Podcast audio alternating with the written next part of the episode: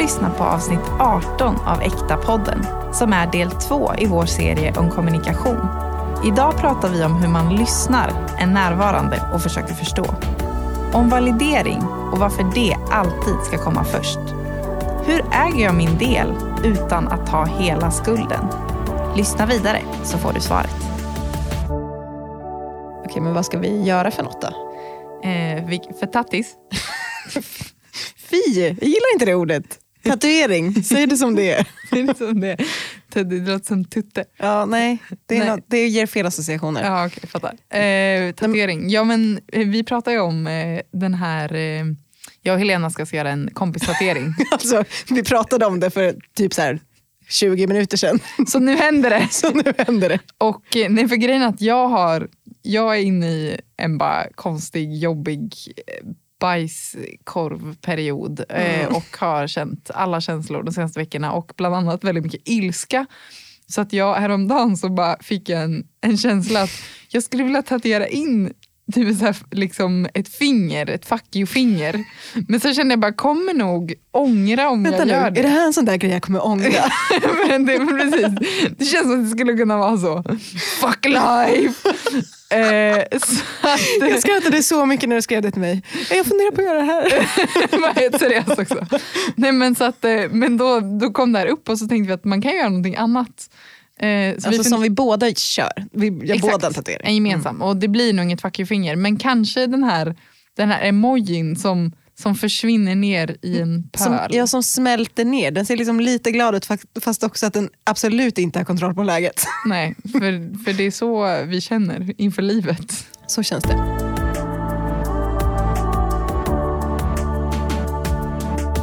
Det här är ju del två av vår miniserie om kommunikation i relationer då. Inte grafisk design, media, kommunikation. alltså, vad menar du ens? Just det, i exakt. relationer, vad bra att vi har med det. Mycket bra. Eh, vad, förra gången pratade vi om då, vi utgick lite från att vara den som initierar tuffa konversationer. Och idag ska vi mer prata om att vara den mottagande parten. Alltså hur man på ett bra sätt liksom ska hantera när folk tar upp jobbiga saker med en. Och det, det känns som det kommer bli ganska praktiskt. Oh, då ja. åker vi! Okej, okay, men eh, en lite mer tydlig recap då från, andra avsnitt, från förra avsnittet. Mm. Vad, vad sa vi? Vi sa att ja, men dels att i princip alla skulle säkert hålla med om att kommunikation är avgörande för bra relationer. Mm. Men att man också ändå inte vågar ha de här svåra samtalen. Nej. Så att man vet att kommunikation är viktigt, men man duckar också för samtalen. Och att skälet till att man undviker dem grundar sig i rädsla. Alltså den här djupa rädslan att inte bli älskad och accepterad. Just det. Och det känns ju som att en vanlig grej som vi pratade om är att man är rädd för att någon annan ska bli triggad. Och vi tänker ofta att vi vill inte vara orsaken till att någon annan känner negativa känslor. Och det är kanske inte alltid det nödvändigtvis för att vi är så goda, snälla personer, utan också för hur otroligt obekvämt det känns för oss att vara i närheten av folk som känner jobbiga känslor. Absolut. Mm -hmm. um, och sen så pratade vi om två nycklar i hur man kan ha god kommunikation och det är våra favoritord, ni som har hängt med ett tag vet. Här kommer de. Och det är sårbarhet och ägandeskap. Mm, jam, jam, jam. Eh, att man använder ett sårbart språk när man kommunicerar och mm. kommer in lågt istället för att skuldbelägga den andra personen.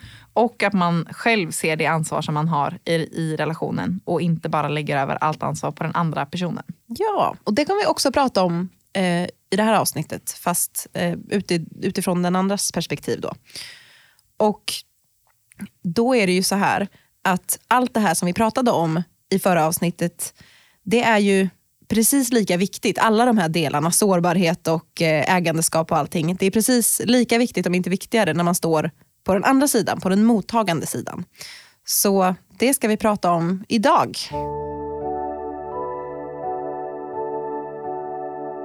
Det måste ju vara en av de jobbigaste grejerna man kan vara med om när någon som man hänger med säger du, eh, jag skulle behöva ta upp en grej. Nej, mardröm. Usch, eller man får ett sms. Bara, kan jag ringa? Alltså det här hände mig i morse. Sjukt nog så, så fick jag ett sms av en kompis som skrev typ bara, ah, tjabba hur är läget eller hur mår du?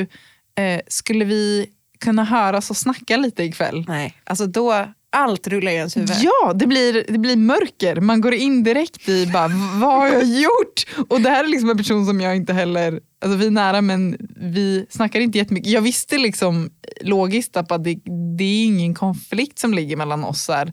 Men men, ändå börjar man tänka. Ja, man börjar verkligen tänka, på, vänta vad är det? Så jag var ju tvungen att bara, ja, så här, jag kan inte höras ikväll men kan höras då och då. Men vad, vad är det du vill snacka om? Bli lite nervös. Typ. Och då han var ju så här, haha, typ, så här, citationstecken, bara behöver snacka. Mm. Men då var det ju verkligen bara, nej, men jag ville bara kolla hur du mår.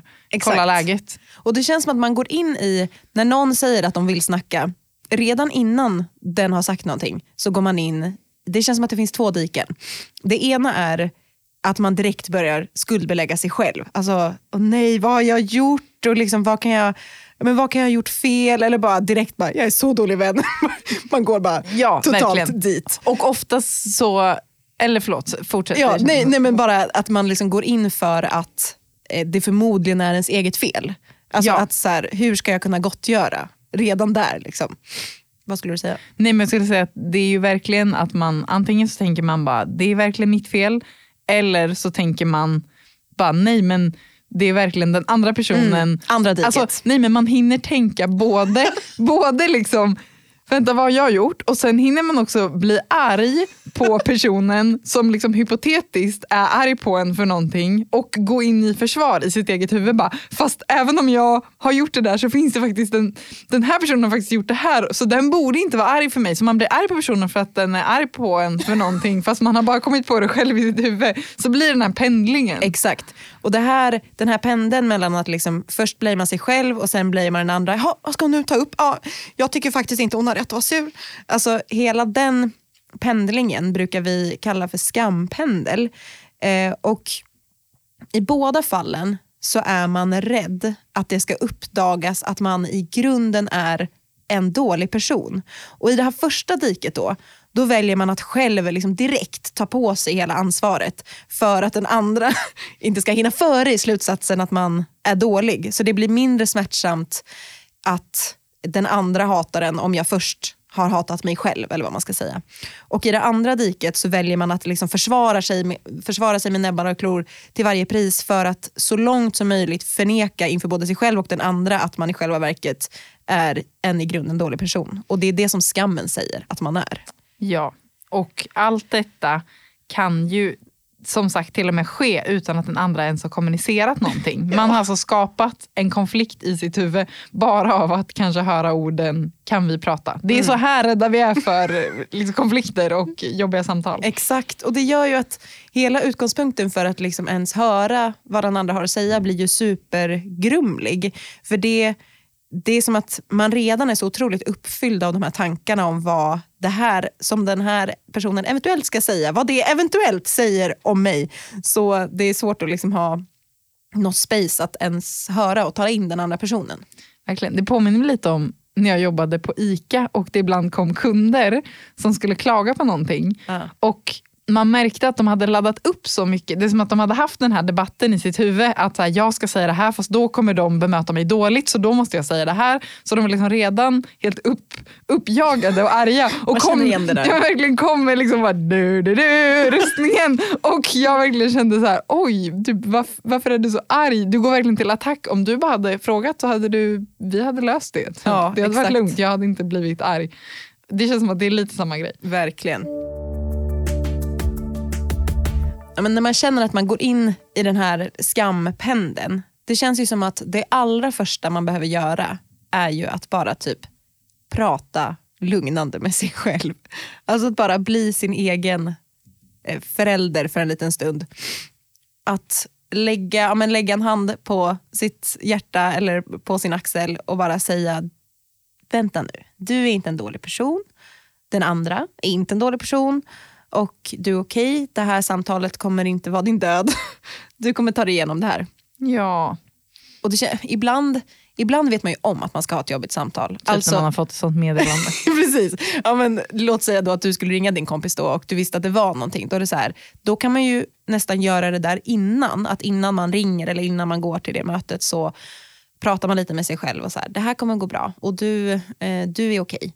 Men man är ju inte alltid förberedd på sådana samtal. Ibland kan de, kan de komma spontaneously.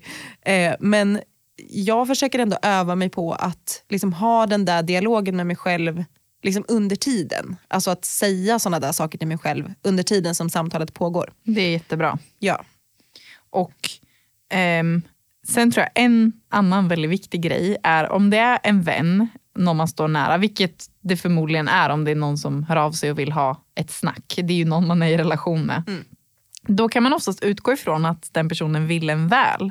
Att syftet och intentionen med samtalet um, ja, men förmodligen är att personen bryr sig om er relation och bryr sig om dig. Ja, och för vill att, komma nära. Vill komma nära för att det är jobbigt att ha sådana samtal. Det är ingen som vill ha det bara för att det är kul eller bara för att man vill vara taskig och trycka till någon. Nej. Utan det är verkligen för att man söker kontakt. Och Då kan man tänka att oavsett hur väl den lyckades kommunicera mm. sitt ärende på något sätt så kan det vara bra påminnelse om att den här personen är inte ute efter mig. Eh, den är liksom inte en skurk. Vi pratade om skurkifiering för några månader sedan och att så här, avskurkifiera den personen.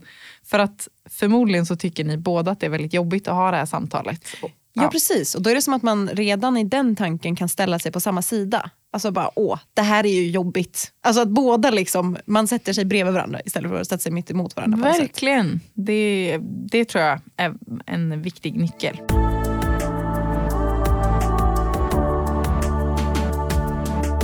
Den som initierar det här samtalet har ju förmodligen då tänkt på något som den ska säga. Lite som du sa då med ICA-kunden. Eh, den har ju förberett sig. En monolog. den har förberett en monolog. Um, och alltså alla som har varit i en sån här konversation kan nog känna igen sig i det här. Att som mottagande person så är det så otroligt lätt att medan den andra pratar så bygger man samtidigt upp ett starkt försvar i sitt huvud. Och gärna det här att man vill, ja men, om den andra pratar under ett tag så vill man gärna man vill ha svar, man vill ge svar på varenda sak som den här personen säger. Och det kan ju, dels kan det leda till att man avbryter för att det är så här, nej, nej stopp där, så var det faktiskt inte. Alltså att man så gärna, gärna vill försvara sig i stunden, kanske för att man känner sig missförstådd eller man tycker inte, man delar inte delar inte bilden av hur det var, man håller inte med och då bara kan man inte låta personen fortsätta prata. Men även om man inte avbryter så kan det ju vara så att man är så otroligt fokuserad på vad man själv ska säga när den andra har slutat prata så att man bara glömmer bort att lyssna. Det, för det är väldigt svårt att sitta och lyssna och vara närvarande i vad någon annan säger samtidigt som man sitter och försöker hålla kvar massa tankar i sitt huvud mm. vad man vill ge för respons. Det är ändå intressant, vad är det man tänker ska hända? Om man inte då direkt ger den där responsen, vad är, det, vad är det som är så farligt med att bara lyssna klart? Jag tror inte att det är att, att man tänker det kommer inte finnas tid för mig. Ja. Det kommer inte finnas tid för mig att säga det här. Ja. Att man är, man är rädd att jag inte kommer få ordet. typ. Ja. Och då, liksom som en eh, segway från det, så är ju vår första punkt att faktiskt våga stanna kvar mm. och lyssna färdigt. Att verkligen försöka förstå vad personen säger. Även om det är svårt, även om man vill försvara sig, även om man blir rädd. Att, att liksom, eh, men, bara på något sätt sitta i den andra personens smärta, för det är ju det det är. När man uttrycker någonting som är jobbigt så försöker man ju sätta ord på någonting som man känner som förmodligen kommer från en väldigt jobbig plats i en själv. Alltså oavsett vad man använder för ord så är det ju det man försöker kommunicera, hur man känner. Och ja. det är jobbigt att höra vad andra känner. Det är jättejobbigt. Och särskilt om man är i den här skampendeln, alltså att man försöker hitta vem som är fel eller vem som ska bli syndabocken i det här fallet. Då är det jättejobbigt att sitta och lyssna på det för då bara växlar man hela tiden som en så pingpongmatch. Bara, Nej, och då är nog jag dålig. Nej, då är nog den andra dålig. Men om man orkar stanna kvar i sig själv och vara närvarande i situationen. Och jag tänker också det här som du var inne på med att se, nej men jag är en person som har förhoppningsvis försökt göra mitt bästa. Den är en person som också försökt göra sitt bästa. Då är det så mycket lättare att lyssna och se på den andra med empati och se, liksom, försöka höra vart den kommer ifrån och höra vad är det som faktiskt känns jobbigt. Vilket leder oss in på avsnittets viktigaste verktyg. Validering. Validering. Det är ett annat favoritord. Ja, jag älskar faktiskt det. Mm. Jag tycker det är, så, det är så mycket som ryms i det här. Ja, men, men vad är egentligen validering? För det känns som någonting man kan slänga sig med. Men jag undrar om, om alla vet vad det faktiskt betyder. Vet vi ens Vet vad det vi betyder? ens? jag Men- vet inte. Så här har vi försökt ringa in det. Att validera någon är att höra känslan bakom det som personen kommunicerar och bekräfta personens upplevelse. Att säga, att genom sina ord och handlingar säga att din upplevelse betyder någonting. Att det som du känner är viktigt. Och det är svårt för att validering handlar inte om vem som har rätt och fel. Alltså det kan till och med vara så att det som den personen kommunicerar det stämmer inte logiskt överens med verkligheten. Det kan se, den kan ha upplevt någonting som, som ser helt annorlunda ut på utsidan men det är inte poängen i validering. Nej, verkligen. Har du något exempel på det just med när det inte stämmer överens med verkligheten? Ja, men eh, alltså, jag tänker just nu då som jag sa, går igenom bara sorg. Eh, och det har verkligen varit piss. Eh, och Mm. då kan man ju ha stunder där man... Jag har haft stunder där jag har legat och gråtit och det har gjort så ont och varit så jobbigt att jag verkligen har känt, alltså känslan på riktigt 100% är jag vill dö. Men jag, jag vill ju inte dö. Det är inte så, så som att jag vill det på riktigt men jag har ändå liksom uttryckt att bara så här, kan jag bara få dö? Och det jag egentligen säger eller det jag känner är ju någonstans jag önskar att jag bara skulle kunna få slippa att känna det här. Jag önskar att jag skulle kunna få slippa vara i den här situationen. Och det skulle ju inte hjälpa mig om du bara, nej, Inte vill du det? Nej men du vill väl inte dö? Det är väl lite väl... det är inte så farligt. Nej, exakt. Det hjälper ju inte dig. För att den känslan som, som du behöver få validerad är, jag hör att du så gärna vill slippa gå igenom det här. Jag önskar så att du skulle få slippa ha ont. Det är ju det som är valideringen bakom det här. Ja, och det kan ju vara flera sådana grejer. Det kan ju vara någon som säger, bara, du, du fanns inte alls för mig när jag gick igenom den här svåra grejen. Och det kanske är så att du vet att jo fast det är inte sant för jag fanns där många gånger. Men jag förstår att din känsla, din upplevelse är att jag inte fanns där. Mm. Och då kanske det inte hjälper så mycket i den stunden att gå in och, och peta i detaljer. Kolla det här smset som jag Eh, skickade. Kommer du ihåg vecka 32? Då, då åkte vi faktiskt iväg två nätter. Jag ställde upp. Eller så här. Nej, för känslan bakom är ju, eh, jag hör att du kände dig övergiven. Det är det som är liksom den riktiga känslan. Så man kan använda fraser som, jag förstår att det måste känts så, punkt, punkt, punkt. Jag förstår att det måste känns så läskigt eller så ensamt eller jag förstår att du måste känt dig så frustrerad. Ja, verkligen. Att bara, jag önskar ja, men, att du skulle slippa känna den känslan. Mm. Och jag är så, ja, men ett, en fras som är bra, att jag är så ledsen att du kände dig övergiven. Eh, och därmed inte sagt att jag är så ledsen att jag övergav dig, utan jag är så ledsen att du kände dig övergiven. Jag är så ledsen att du eh, hade ont eller att du har haft så ont. Och jag tänker att man kan vara ganska liksom generös i sin validering. Alltså, man kan verkligen liksom, jag ser att du har gjort allt du har kunnat, du har försökt ditt bästa och jag fattar om det inte blev som du har tänkt. Eh, för att förmodligen så kan det här nog resonera ganska mycket med folk, tänker jag när man säger så. Ja, verkligen. Alltså, när du säger så att man kan vara generös, för det är, ju, ja, det är klart man kan alltid vara generös, men det känns som att det du menar är att man kan vara generös utan att inte vara sann. Typ. För det är väl det man är rädd för, att det ska bli som att man Den bara... kanske inte har försökt sitt bästa. ja men precis, men att det är så här, fast det kan man ändå utgå Mm. ifrån. Och jag menar att man verkligen kan också bara, även om man inte vet, även om man inte förstår precis vad personen känner eller allting, så kan man ändå säga bara, men jag, jag ser dig och jag, det gör så ont i mig att se hur du känner och att liksom förstå hur jobbigt det är för dig. Precis, och det här, jag tror att det här är viktigt att det handlar inte om att du ska försöka alltid lista ut eller att du ska veta bättre än den andra personen vad den känner att du ska vara en detektiv. Det har jag nog hamnat ofta i tror jag. Att jag liksom vill vara perfekt i min validering så att säga.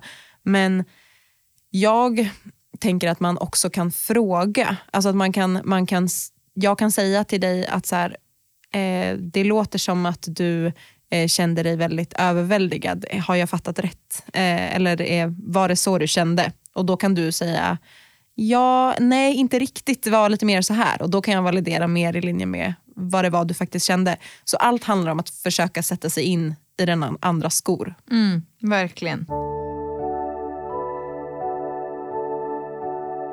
Forskning, vi gillar ju att slänga oss med eh, forskning säger och Ja. vi är jättedåliga på att hänvisa. Men vi är faktiskt ganska bra på att inte säga det om det inte faktiskt finns studier. Så är det. Mm. Så att det, kan ni ändå, det kan ni lita på. Vi kanske ska skicka med en liten referens. Ja men precis. För det är ju, eller säg Nej men säg du, vad säger forskningen? jag, jag ser att du är taggad. Gick in! Nej, men så här, man vill ju väldigt gärna eh, tillbaka till det där med vad som stämmer överens med verkligheten. Man vill ju väldigt gärna säga till den andra personen allt som man tycker att den har fattat fel med situationen, allt som man själv ser eh, att den egentligen borde sagt och gjort. Men problemet med det här, och alltså relate, jag vill också göra det här.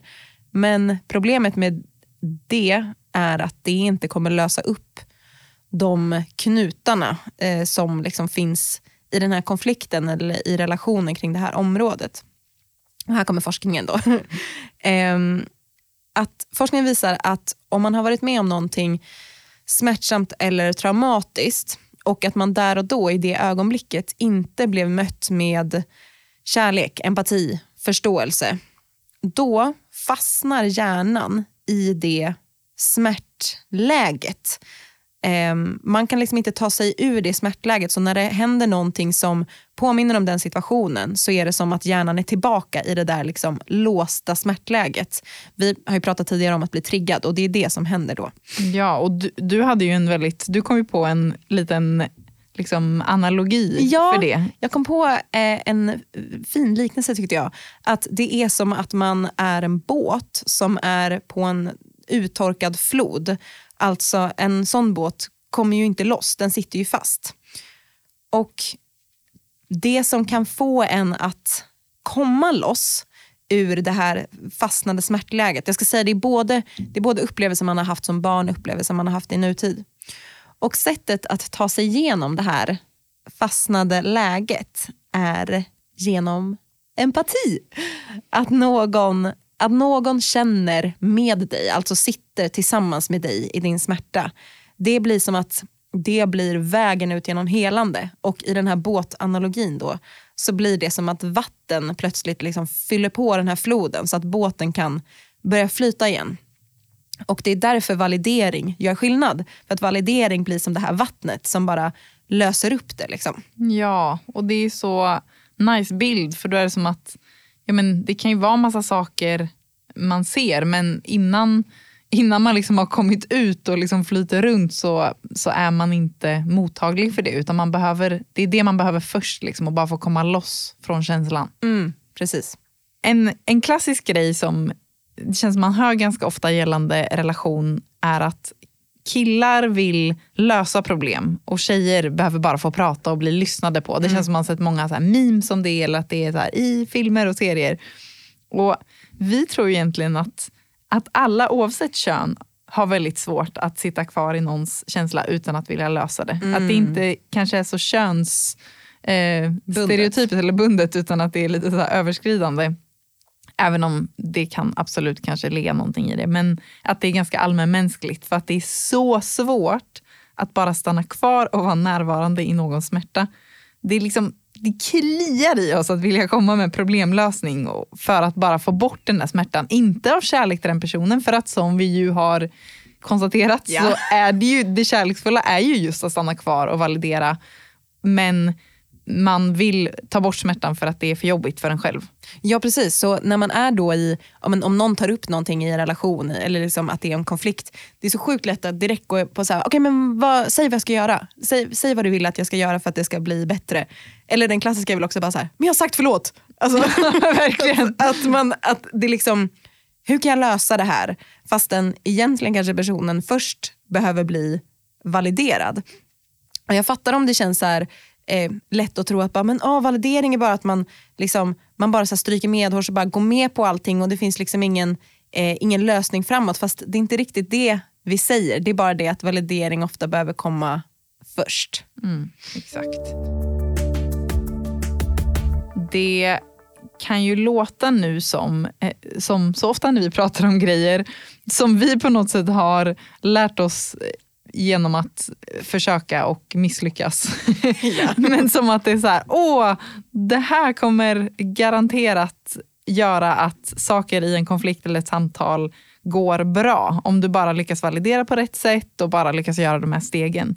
Men det är ju tyvärr inte alltid så för att den andra personen måste också vara mottaglig för din empati. Och, och det här, alltså, jag har verkligen varit i det här att bara, men nu gjorde jag ju allt det där. Jag gjorde ju rätt. Personen är fortfarande sur typ. Och det är ju jättejobbigt när det är så. Men det är, det är, man är ju två personer och båda måste ju vara på något sätt, vi måste ju båda vara på en plats där vi är öppna och mjuka för varandra eller vad man ska säga. Och det är sjukt jobbigt att få empati ibland. Ja, det är jobbigt för att man, man vill hellre att någon bara ska säga förlåt, allt var mitt fel, jag är dålig, jag ska bättra mig. Eller att få höra om, om det handlar om en annan person, att bara ja, han eller hon var verkligen dum i huvudet.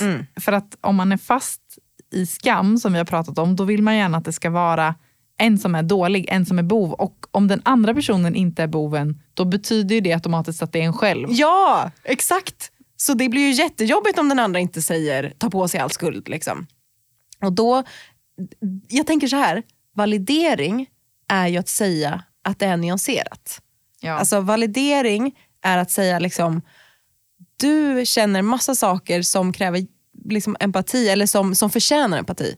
Och eh, jag känner också massa saker som förtjänar empati. Och vi båda har eh, gjort saker utifrån våra sår. Alltså det är att säga, här är vi alla medskyldiga eller medbrottslingar. Ja, Eller- det kräver ju också att man är öppen för att se sina egna känslor i ögonen på något sätt. Att bara, ja, det är sant, det kändes väldigt sorgligt. Jag blev väldigt besviken och det är ju dels sårbart och dels jobbigt att på något sätt öppna upp för att okej, det kanske inte bara var den här situationen, det kanske inte bara handlar om det här utan det kanske också finns djupare grejer som jag känner, som jag känner mig väldigt ledsen över. Och som jag precis sa för tio minuter sedan så har jag ju känt att jag vill dö för att jag har haft liksom sorg och smärta.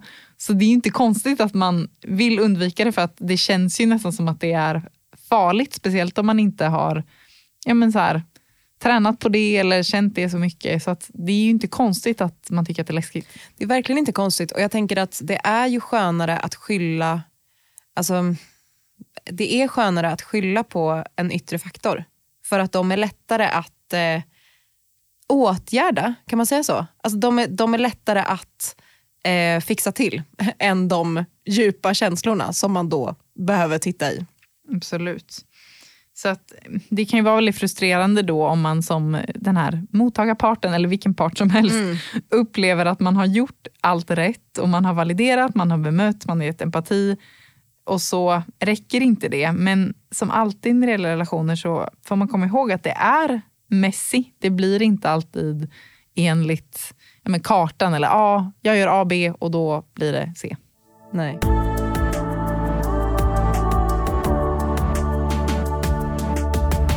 Men så här då, när man ger empati till andra, eller jag tänker att ett skäl till att det kan vara så svårt att ge empati till andra. Till exempel om man säger, men jag är så ledsen att du kände dig övergiven. Det är för att det kan upplevas som att man då bekräftar att man är skyldig till massa saker.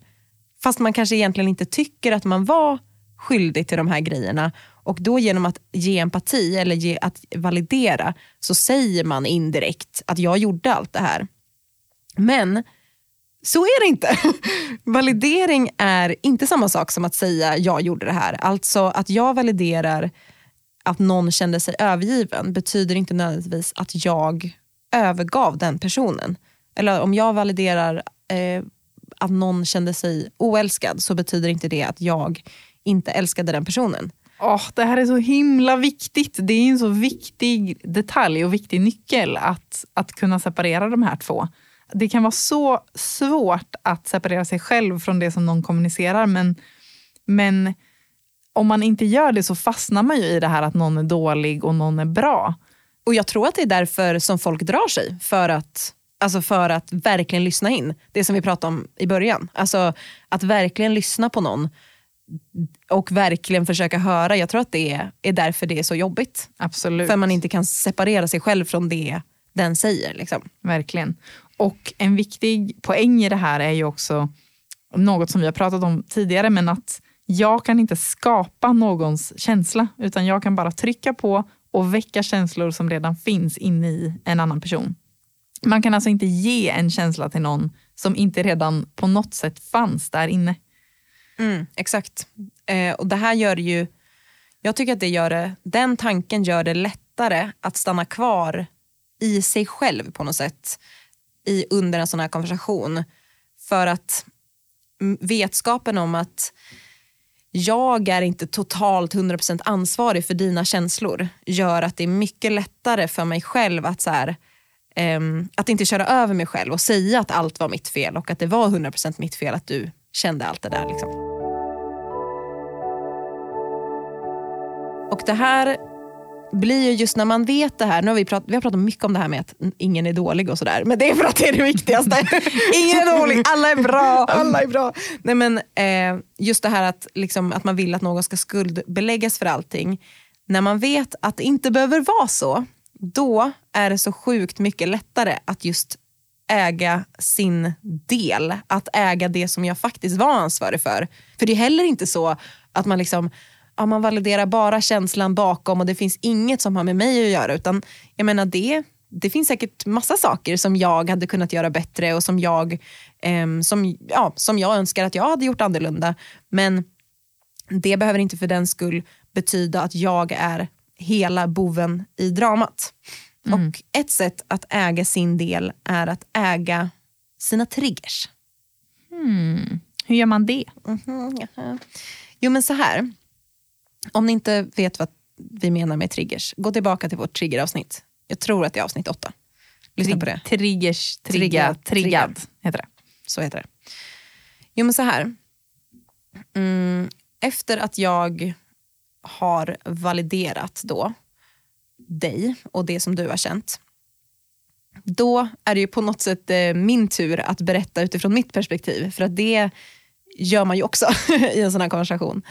Ehm, och Det som jag och du ändå har övat ganska mycket på är att försöka berätta, liksom, det här var, eh, ja, men, låt säga eh, en grej som, som, vi, som vi har haft har varit att, eh, att jag har en tendens att kanske dra mig undan, att känna mig trängd.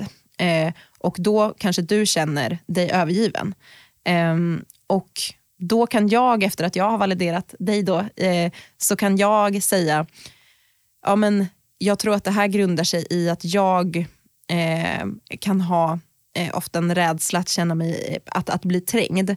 Och, det, och att dina behov inte ska räknas. Exakt, precis. Att, att, liksom, att bli trängd och därmed kommer jag inte få plats. Eh, och eh, det, Jag tror att det kommer från det här i min barndom och det brukar resultera i att jag gör det här och det här och det här. Och Det här säger jag ju inte som en bortförklaring att då får inte du känna allt det där. Utan det är mer som en förklaring där jag äger liksom det här, det här är min grej och det har inte med dig att göra. Det, har inte, det är snarare som att um, stärka dig och säga att liksom, det handlar inte om att jag ville överge dig för att du är en person som inte är värd att älskas. Utan det handlar om att det här är min grej och jag jobbar på den. Exakt, och jag kan ju då i min tur på samma sätt äga min del i att okej, okay, men jag har den här triggern kring att känna mig övergiven på grund av saker som jag har varit med om i min barndom där jag, om någon gör saker som påminner mig om det, då blir jag rädd för att nu kommer den här personen försvinna. Nu, nu känns det känslomässigt som att den här personen kommer dö och det betyder att jag kommer bli lämnad kvar och inte ha någon som kan möta mina behov. Och då blir det jättestort och då kan jag kommunicera att när du försvinner så där så trycker det på alla de här knapparna. Det betyder inte att att du orsakar alla de här jättestora känslorna i mig. Men, och att jag ska lösa det. Nej, utan det är bara ett sätt för oss att förstå varandra och kunna då hjälpa varandra i det på ett sätt. Det är ju väldigt empowering på ett sätt. Att här, jag äger mitt, du äger ditt. Fast jag kan också förstå att men, saker som jag gör påverkar också dig och vice versa. Precis, det blir verkligen som att båda vi får liksom stå på något sätt rakryggade med det som vi har. Men vi får också komma närmare varandra för att vi förstår varandra mer när vi, när vi vet de här sakerna om varandra. Och det gör också, alltså jag tycker att det är mycket, mycket lättare att få empati för varandra då. Bo, både i den här situationen vi är i nu men också för framtiden. För att då vet ju jag nästa gång du får stora känslor eller nästa gång jag får stora känslor kring grejer så, så har vi ju en historia av att men just det, det här vet ju jag om Alva eller det här vet jag om Helena. Så det är verkligen en eh, det kan bli otroligt eh, starkt tycker jag när man äger sina triggers. Och det kan ju vara så, nu, du och jag övar ju ganska mycket på det, men det kan ju vara så att den andra personen i konversationen inte, liksom, inte äger sig själv. Och det kan ju, då kan man ju känna, att då ska inte jag heller göra det. Men eh, vi vill verkligen utmana dig, eh, er som lyssnar, att du kan fortfarande äga det som var ditt utan att det betyder att allt var ditt fel. Bara för att den andra inte tar ansvar för sitt så kan du ta ansvar för ditt. Vissa av er kanske sitter och tänker nu, men varför behövs det här? Så kan man inte bara låta grejer vara och så blir det lite som det blir. Och det beror ju såklart på hur nära man är. Man måste ju, eller man måste ju ingenting, men man kan ju anpassa nivån eh, efter vad man har för typ av relation. Om man är en vän, bekant, dejtar. Ja, men hur, precis, hur djupgående den här konversationen går. Liksom. Ja, eh, men oavsett vilken nivå relationen är på så kan man hitta ett sunt sätt att kommunicera där man tar ägandeskap, stannar kvar i sig själv, visar empati för sig själv och för den andra personen. Men, ja, men som sagt olika hur djupt man väljer att gå.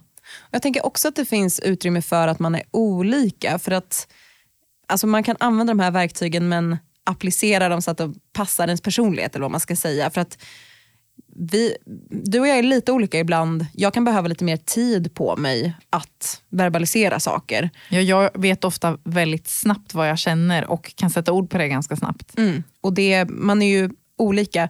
Så att allt det här som vi har pratat om sker ju liksom på ett dynamiskt sätt. Det är inte ens alltid att det händer vid ett och samma tillfälle. Eh, att alla de här stegen eller vad man ska säga sker. Utan vi kommer säkert göra fel och man får börja om. Man, en sak som jag övar på just nu med mig och Petter är att fråga så här, eh, vänta, eh, får jag börja om med att säga eh, jag, eh, jag tar tillbaka det där, får jag börja om? Eh, och det, är ju, det här känns ju snarare som ett liksom, mindset som man kan börja försöka ha i kommunikation generellt i relationer snarare än att det är liksom en, ja, en perfekt karta. Ja, så heja er, gå och ha svåra och, såra, svåra och fina samtal. Eh, vi tror på er och eh, vi tror på oss själva. Ja. och att alla ändå kan göra det här. Och att det blir bättre om man kommer framåt och det blir roligare och man känner sig liksom starkare i sig själv och i sina relationer om man gör de här grejerna. Heja. Ja. Hej då. Slut.